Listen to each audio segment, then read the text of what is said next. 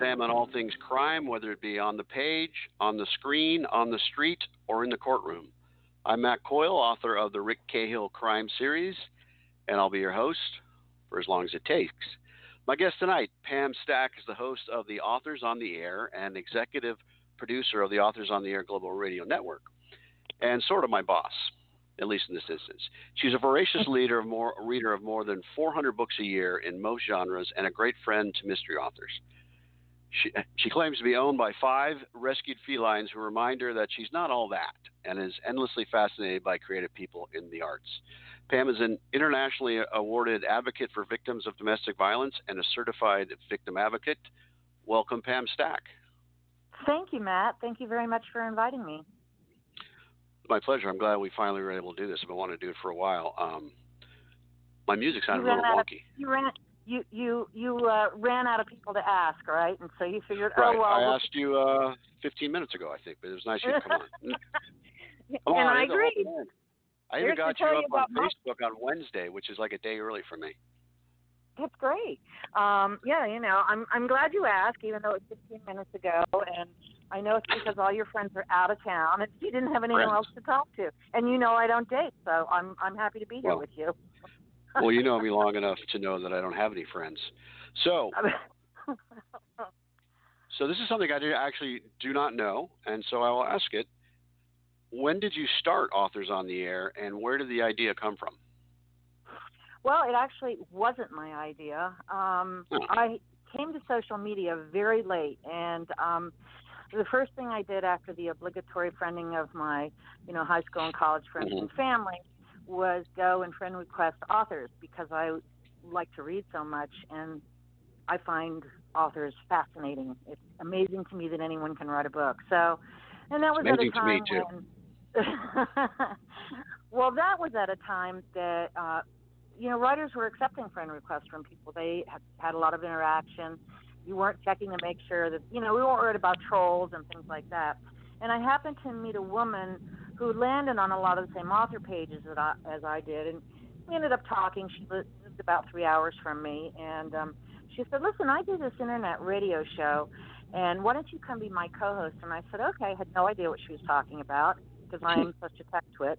So she'd say, okay, I'll send you an email, and in the email, you're going to find a box with the date, the time, and a phone number, and you just call that number, and you'll be on the radio with me. And I said, okay.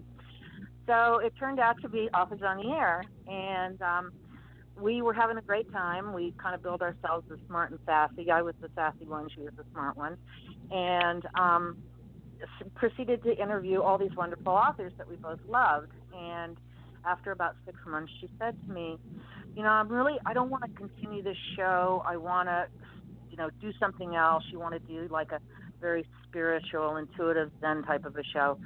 And I said, okay. So I bought the rights from her and just thought I'd do it as a hobby. And then um, after a couple months, I decided to t- see if I could make it into a network. So we formed a corporation, got a board of directors, and that's how I started eight years ago. So, eight years ago, and how long? Mm-hmm. Do you have any idea how long she was going on before uh, before that? She'd been on.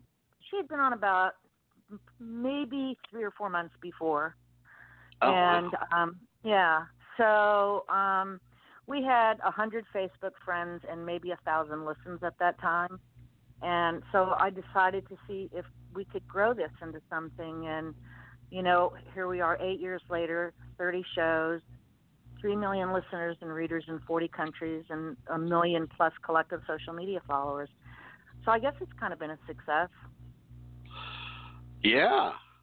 And of course, you become independently wealthy from all the um, oh, revenue. Sure. Which is why I work another job. I actually have two other businesses. So um, this is still a labor of love for me. And um, I feel very honored and blessed every time I get to speak to a writer like you and others. Oh, come on, come on now. Um, oh, really? So you took this this the idea this woman had. I, I haven't called I've called you the inventor, so um, I'll probably be sued.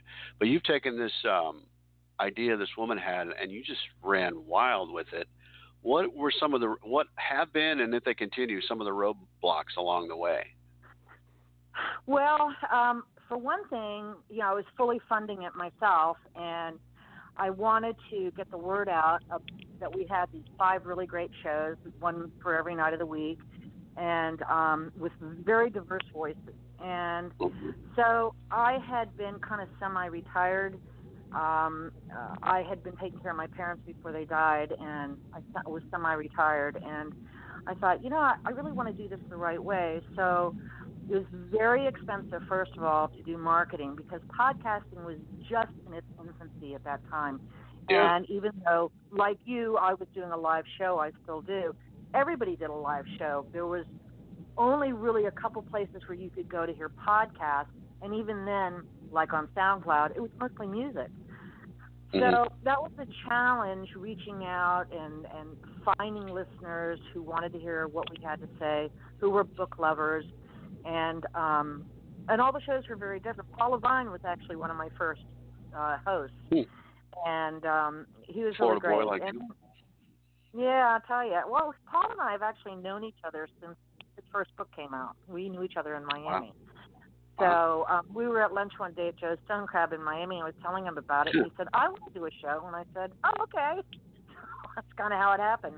But the challenges of it were keeping it fresh, um, making sure that we could have access to the best authors we could find, and also for indie authors and debut novelists. It in my vision, it was really important that we allowed everybody to have a chance because as publishing has consolidated and you have these five big powerhouses for publishing, you also had the outliers, the smaller imprints, and we wanted to be able to make sure everybody had a chance to to market themselves and to talk about their books. Nice. And how? So you start when you jumped out of the gate. You had five shows right away. You didn't just do No, your show. I, I didn't. I had just my show for about Okay. three months, and then um, I do my best brainstorming in the evening. And so one night I was thinking, you know, how can we make this grow? How can I get serious about this and and um, grow this thing? And, and so I always have a pad of legal paper next to me, near on every tape surface, so that I can write down ideas. And I got up and I thought, you know, I think I'm going to turn this into the Authors on the Air Global Radio Network. And um, my brother is an attorney, so he helped me to uh, create the corporation. We wrote up all the paperwork we needed, including the mission statement. And he formed the board of directors for me so that we had a fully flushed and intact um, program and a business. And after that, I went about thinking, how am I going to get hosts? And so I looked at some of my friends on Facebook who had very diverse interest in reading and who I thought were particularly compelling and interesting and intelligent. And I approached them with the idea of, of hosting a show, not only to grow the network, but also for their own benefit too, so that those who are writers had also a way to, to promote themselves. Pam, hold Yep. on a sec. I'm, Okay. I've got the flute I had when I had uh, Dick Belsky last year. I'm calling the show. I'm going to do it from my phone, so let me see if it works. Oops.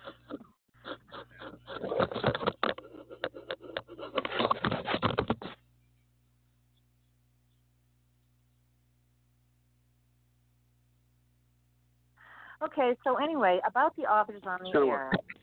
Au- Authors on the Air is a big Can you hear me network of 30 shows. I can hear you. Can you hear me? All right. Yes, ma'am. Okay. We're good. All right. You see how quickly I overcame that? Yeah. So I um I, I don't know what happened, but I'm glad you got back on because I was going to have to take over your show and interview myself. You've done it before. so that's how All it started. so- I just you know I just wrote down names. I asked people to come on, and the show started. I think I've created um probably 50, uh, 50 shows over over the period of eight years. You know, some stay a season. Some have been with me for a Mhm. long, long time. Um, we added um, uh, a review group, so now we review books. We have a page Right. just for book reviews. We we uh, published a book, and um, we continue to grow. It's really exciting. It's a lot of fun. Yeah. So you have a reach of three million listeners across the globe, and that's for listening live, listening on podcast later, all the different options, right? Right. So what do you, what do you think that translates down to a little show like say maybe Crime Corner? What would be an average weekly for uh, or biweekly listeners for? Well, you know, we I try to look at weekly numbers. It's hard when you have that many shows. Some shows are weekly shows, some are every other week, some are once a month. But the average show reaches anywhere from 100,000 to 250,000 people within a 7-day period. That's pretty amazing. Yeah, because we're we're spread out so far. First of all, you know, we collectively try to support each other as you know. Everybody posts everybody's shows and we we try to bring everybody on Mm-hmm. board. But also our review team does a really good job of reviewing guest books and so there's a double bang there. They get anywhere from a thousand to thirty five thousand organic likes for one book review. Wow. Yeah. Yeah. I did not know that. Wow. Yeah, yeah, they're very, very good at what they do, and um, you know, some people, some because I don't have anything to do with that team. Uh, the director of that team, Kay Hutcherson, uh, makes files available for her entire staff. I don't even know all her staff, and sometimes a Yeah. book will be reviewed four or five times, which is nice. It's it's a nice thing to Yep. offer to our guests and to our hosts, who, as you know, are all authors except for me. Right. Um, so, just a quick: how many people, how many authors do you think you've interviewed over the eight years you've been doing this? I think now it's about 1,200. it's amazing. And uh, a- a lot of us you've uh, interviewed multiple times. yep, sure have. I started off interviewing once a week, or actually once every other week, and then when I took over, I was doing this once a week, and then um, I was fascinated as I started to receive um, advanced reader copies, you know, galleys from publishers, Yeah. because that took a long time to establish ourselves too. Um, I found that there were more people that I was very interested in, and more conferences I went to. It remind me to tell you about my first conference, but um, uh, and so I started interviewing more than once a week, and and there was a point where I was interviewing like ten times a week, and it was too much. Even Yeah. as recently as about a year ago, I had to just stop. It was I wasn't making any sense, and it wasn't fun. But I usually average three shows a week. This next week I'll do Yeah. six shows. You know. That's amazing.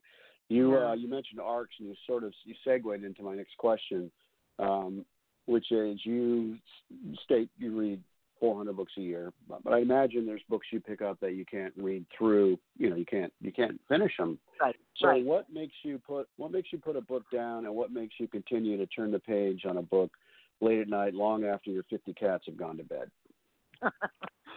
I, actually, they stay up and read with me. Um, we're, we're usually Ah. snuggled on the sofa together. But uh, well, there are two things. First of all, there are some genres I just don't read. I don't read horror because I'm a wuss. Um, I also Hmm. don't read anything historical unless it's fantasy. So um, I'm Hmm. I'm not Historical about fantasy. yeah.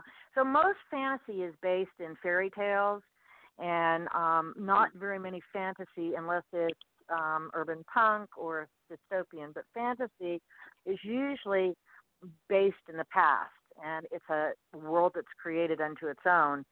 Uh, so I really, really love to read fantasy. I love mysteries, um, thrillers, suspense. I like contemporary romance or humorous romance.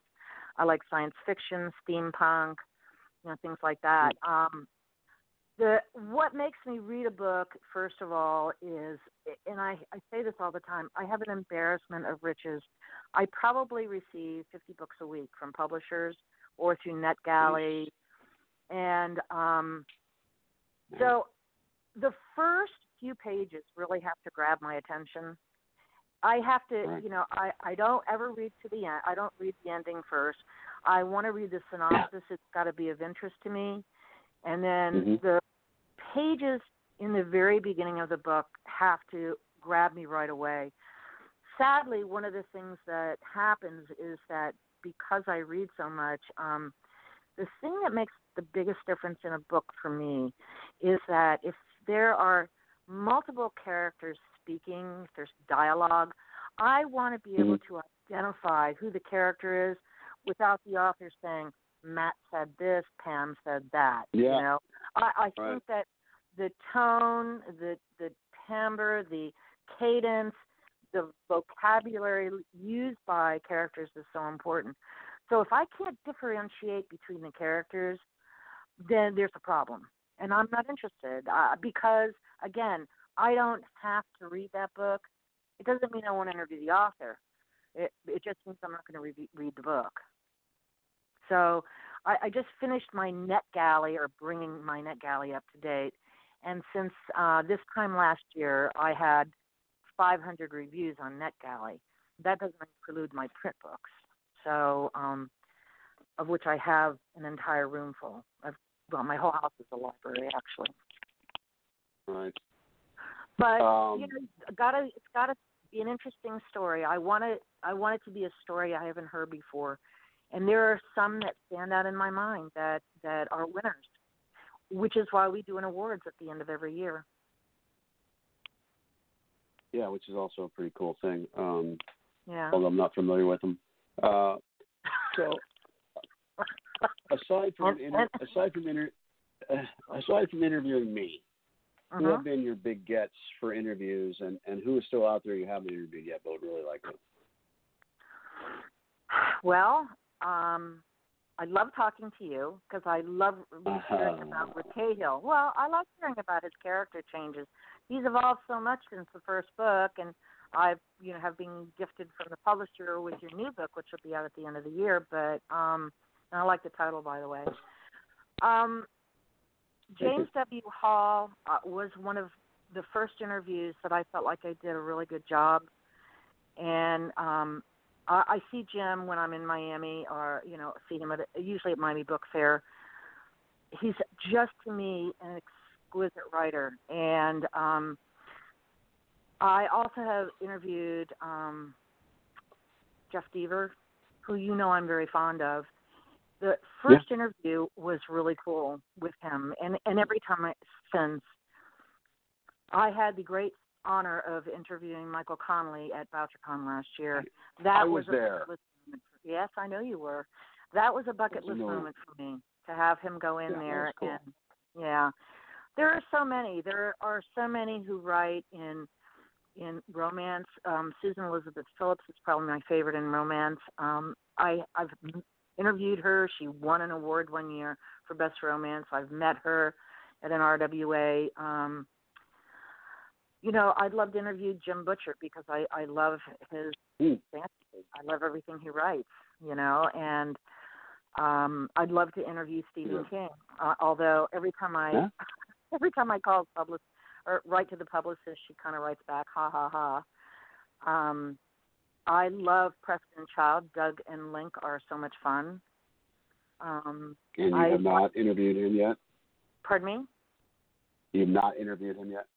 Oh, I've interviewed Preston and Child several times, Okay. and I've had the great honor. so- so of Stephen having, King- Um, I'm sorry. No, go ahead. I have had the great honor of having James Lee Burke on three times. Every January he comes. I interviewed him one time and realized that I wasn't smart enough to interview him again. So the second time I asked um, Russell Blake to interview him, it was a transcendent moment for me listening to that interview. And then this past January, Reavis Wortham interviewed him again. He's a brilliant man. Well, what would make you not smart enough to interview him? Well, his writing is so ethereal to me. I um I you know, he's such a brilliant man and he knows so much. He's he's he's um he's a real historian too, but his he's just brilliant. And I, I'm not that brilliant. I, I'm a girl who reads genre, you know, fiction.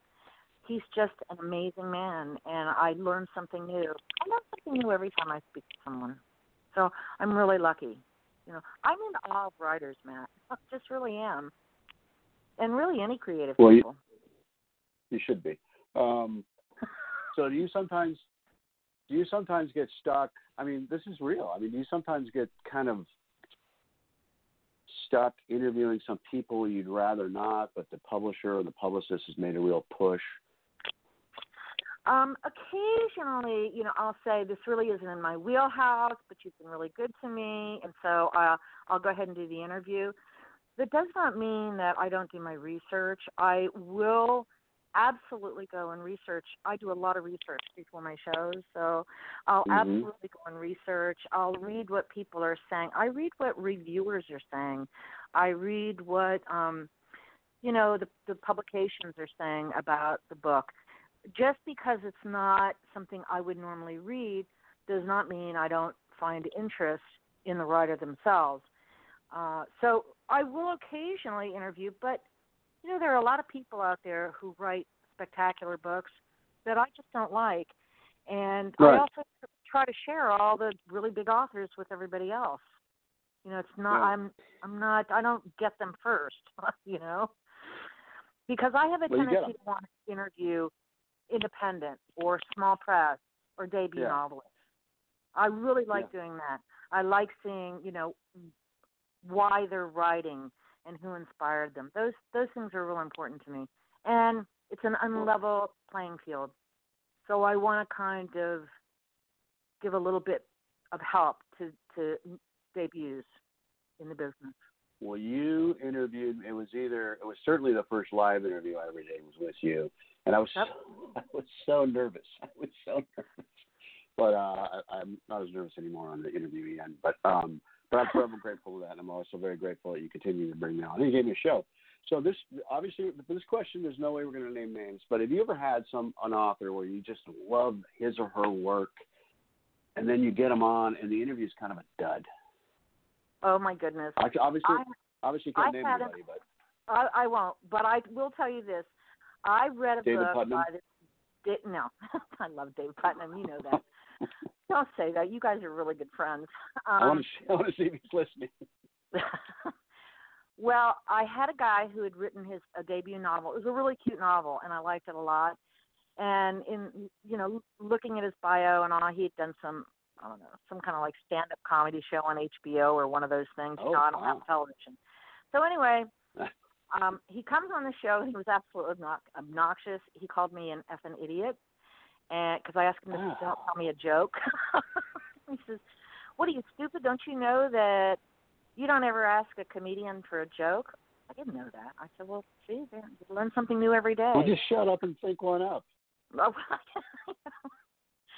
so I mean, come on, just- dude. That's your Yeah, biz, that's your So, work. It's okay. One of my other hosts came on afterward. He was doing a promo for his new show, and told the nastiest joke I've ever heard in my life. And we, I was screaming and yelling so loud, I was laughing, that I thought, oh, I hope when this guy listens to his podcast, he'll hear this.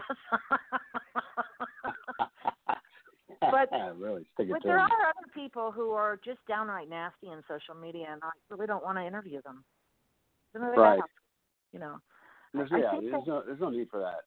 Yeah, if you're, you know, be nice to people who are potentially going to read your book, and especially, I just yeah. yeah, it doesn't make any sense to me to be nasty. Um, one of the romance writers commented that she hated readers who went to used bookstores to to buy books, and I Oh, thought, my you know, that's a springboard for for going to libraries and going to bookstores to get more. Books. How I started reading. Well, we're not going to get into the nastiness of the of the romance writers. We don't want to get into that. But uh, it's not- universally it's a- known. Just just kidding. it's all over the place though there are a lot of prejudices about you know about buying i mean i'm an indiscriminate shopper matt i if i go by a yard sale and someone has a book for twenty five cents that i haven't read i'm buying it you know because what are they going to do throw the book away to me that's a sacrilege so my shelves are filled with books that are used and new and you know old and tattered and worn and beloved and there are books that I read over and over again. So um How and many? I read, Where? Hmm? Oh, I'm sorry. Go ahead. no, you ask your question. Do you even do do you have a garage? I don't, but I have um a very large well So here's the thing. I like I said, I have an embarrassment of riches. I have five Kindles that are all by genre, and Kindles Oh, hold wow. thousands of books. But I also Right. have about 2,500 signed editions that are spread out throughout my my apartment. I have my second Wow. bedroom is a dedicated library. It's nothing but bookshelves everywhere. Books are everywhere. where do you my- do? Where do you do the show from? Um, I sit in my living room. Okay. But it's it's books Yeah. everywhere. There are books stacked up on tables. They're on, you know, on uh, they're on plant shelves. They're on counters. Books. I have a, two bookcases in my living room and dining room. I have books everywhere. You know, uh, what happens is when I find myself getting a lot of duplicates of books because sometimes I'll get the galley and then sometimes I'll get the finished product. I'll go ahead and take one or the other, depends on the galley and the book, and I send them out to listeners and readers. I usually do a giveaway, you know, a couple times a year. So a couple month and a half ago, I sent out a hundred books. Everybody got a chance to pick two. That's great. That's great for the, that's I- great for the author too.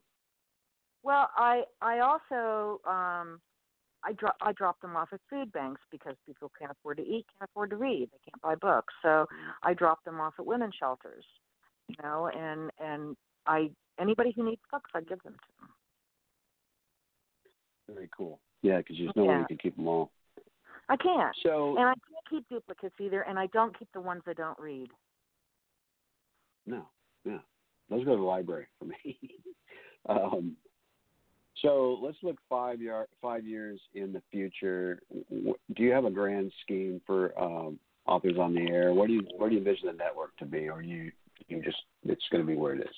It is where it is. Well, I I have a tendency to have a forward dream for the future, but I really work best when I'm looking at shorter term goals. Uh, I think Mhm. they're more attainable, they're more realistic. So I right now am developing four other shows to start. Um, we're working on on changing our website. It'll be more user and listener friendly. Um, I I want to expand our div- to be a more diverse network with more uh, people of color and Mhm. um, even a Spanish language show I'd love to have. So uh, and I would like to have more nonfiction. You know, we have yeah, four nonfiction shows, but um, I'd like to expand that. So anyone who's listening, if you you think you could host a show, find me, call me, and we'll talk. so I love people who have a different POV from me, or have a you know a different way of looking at things. And I just I want everybody to be involved. So that's my I guess that's my overall goal, but I wouldn't say it's a long term goal uh, because as I said to you, I run a couple other businesses, and you know, I I want this still to be fun for me and for the hosts and for listeners and readers too. well, two out of three. Uh, so you just mentioned getting new hosts. I, I know the reason you gave me a show is because I used to call in all the time when you have friends on, and you got tired of me calling in and talking. And I didn't call. I, I wasn't calling in to like usurp airtime. I just thought I want them to know people are listening. So you gave me a show, and I appreciate it. But how do you how do you decide? I mean, when someone says someone contacts you, I don't know if it happens, but they say I'd like to do a show. You kind of have to see whether they can do it or not, right? Oh yes, there's a whole process. It's a it's a month long process to go through. But generally what happens it's because I interview someone and I like their mm-hmm. voice, I like how they sound, I I like how they speak. Um they have thoughtful answers and the voice is right and so I think you know, you would let me develop a show for you. And so that's how most of it comes about.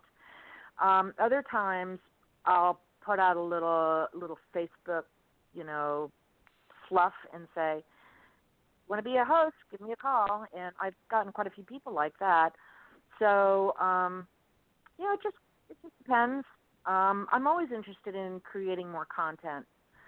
To me, content is king. You know what you're, what we, how we interact with people.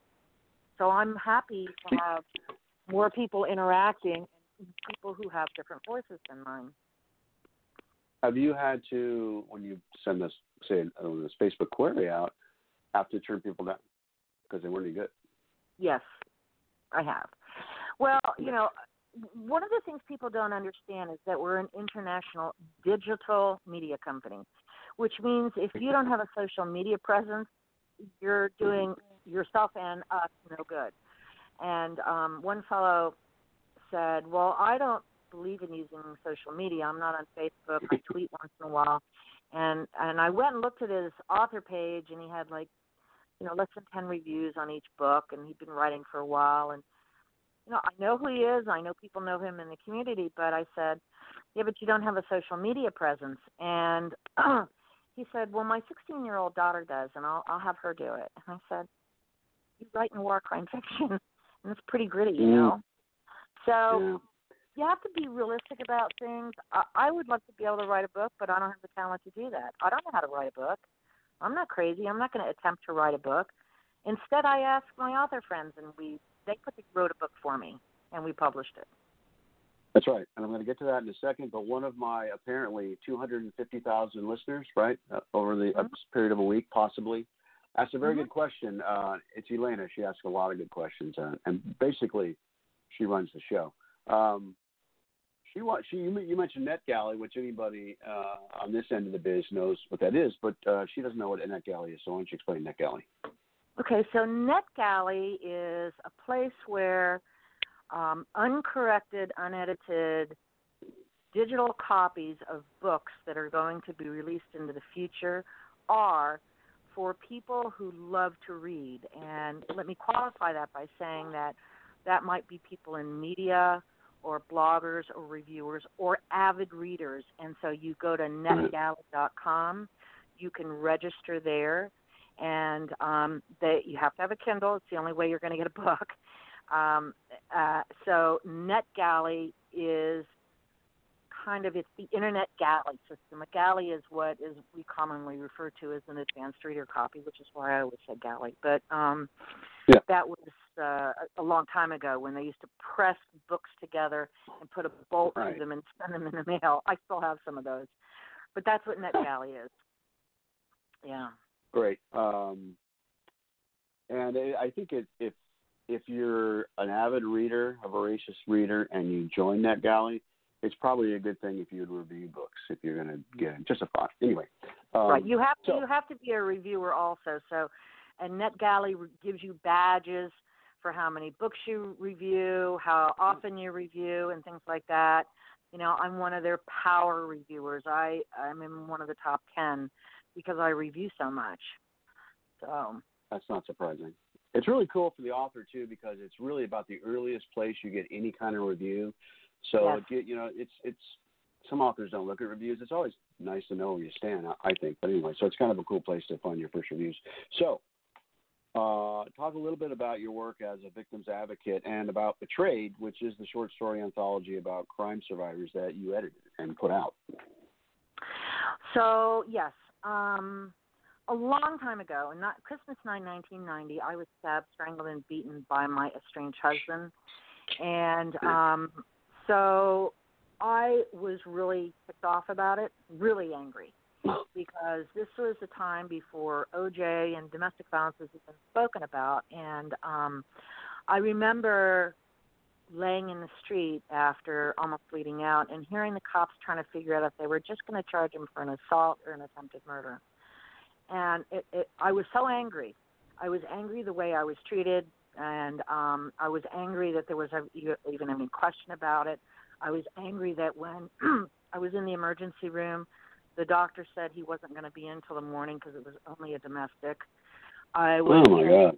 So when I went to see an ear, nose, and throat doctor, he said he cursed at me and said, "Oh, this is going to end up being a damn court case." So, um, wow, at that time, you got you got the trifecta. Yeah. So at that time, um, Janet Reno had just been appointed the U.S. Attorney General, and she was a neighbor of mine. So um, I was work. I was in a special unit in the domestic violence crimes unit in Miami-Dade County, and my my victim witness counselor said, you know, they have a newspaper reporter here who wants to talk to someone who's been in the domestic crimes unit as a victim. Will you speak to them? And I said, absolutely. And that turned out to be a headline story on the front page of USA Today as um, an indented block in the story about Attorney General Janet Reno, U.S. Attorney General Janet Reno. And um, they asked about it. I got my crime scene photos. I showed them what happened. I told them how callously victims were treated. And so after the trial was over, I decided to go and get certified as a victim advocate, and from there worked for a couple police departments uh, doing advocacy and seeing some of the most horrible things that people do to each other. It's really amazing.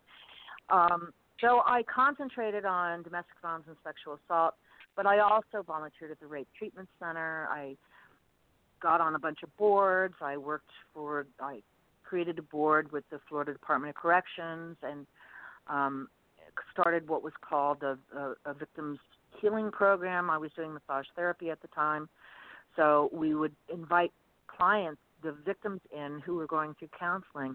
And also I I got a bunch of volunteers to do very soothing, very healing massage for them. So that's how it took off and you know, yeah.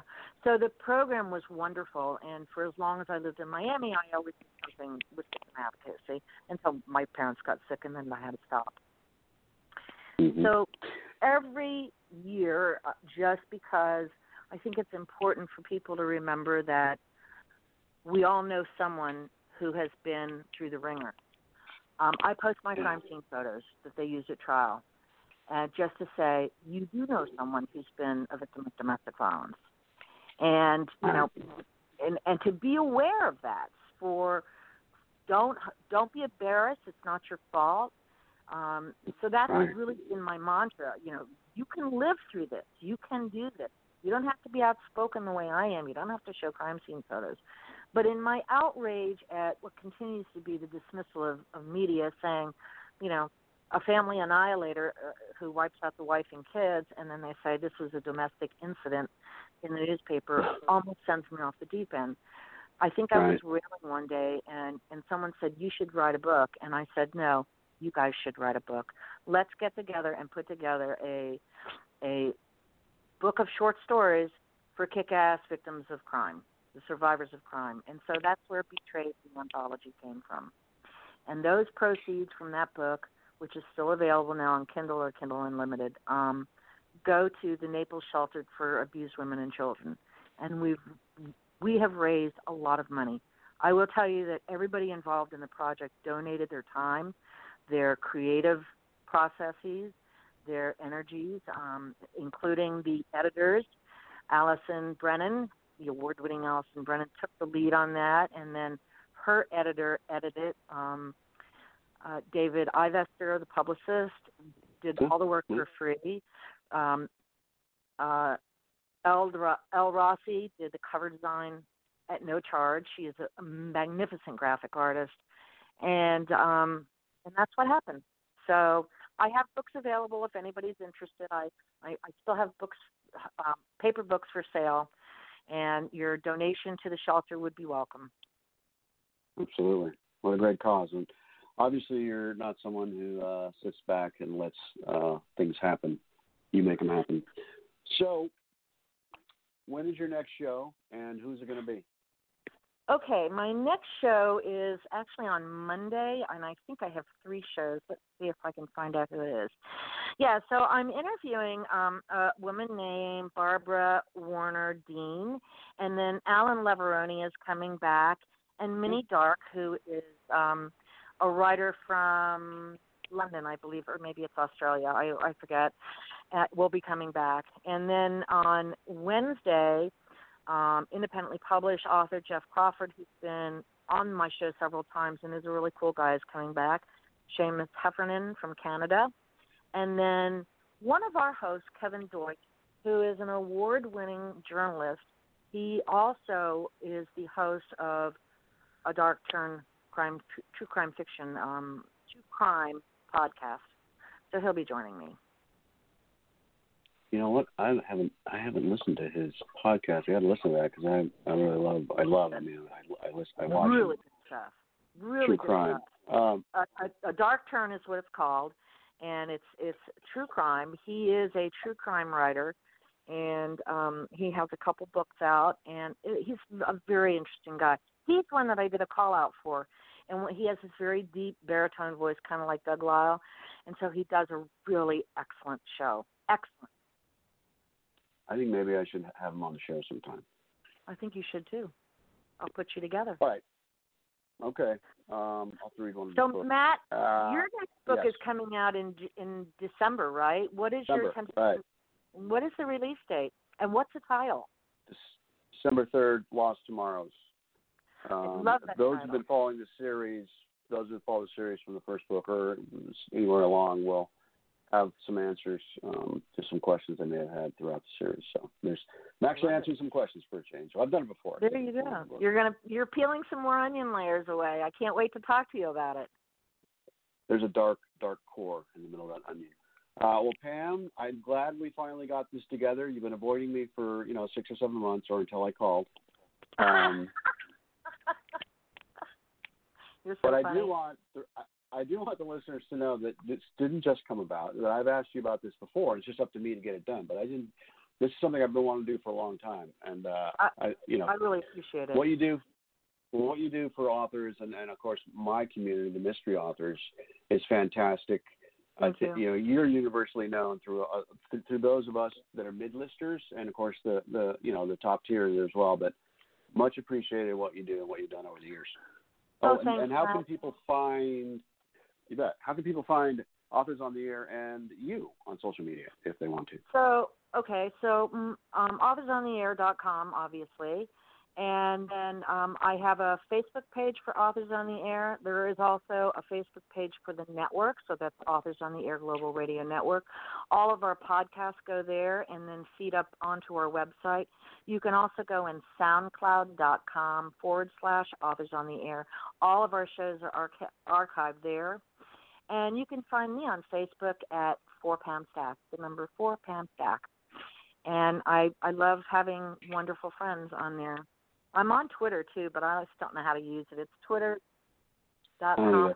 slash authors on the air, and I think mine is Pam Stack host. I very rarely use it. I just I have it feed from my Facebook page. so I'm really I'm still attached to it. Hey Matt, who's on your show next? It's actually going to be. I was just going to get into that after I dismissed you, but if you ask, it's Carter Wilson. I'm going to have him on the like 28th. Yeah, we're going to have him on a little earlier. Uh, yeah, I'm, I'm, I've never had him on before, and he's he's a good guy. He's a really good writer too, so I'm looking forward to it. He's a very Well, good writer. And, uh, thank you, Matt, for asking me on your show. I appreciate it, and thank you to your listeners. And I hope you have a great weekend. Thank you. Thank you for all you do. Thanks, Matt. Bye. Bye bye. Uh, this is a copyrighted trademark podcast owned solely by the Authors on the Air Radio Global Radio Network and by Pam Stack. And like I said, in two weeks I'm going to have Carter Wilson on. It's going to be uh, let's see, 4 p.m. Eastern Time, 1 p.m. West, and you guys can fill in the rest. But thanks for listening. I'll be I'll be on uh, social media so you can all more information. Thanks for listening.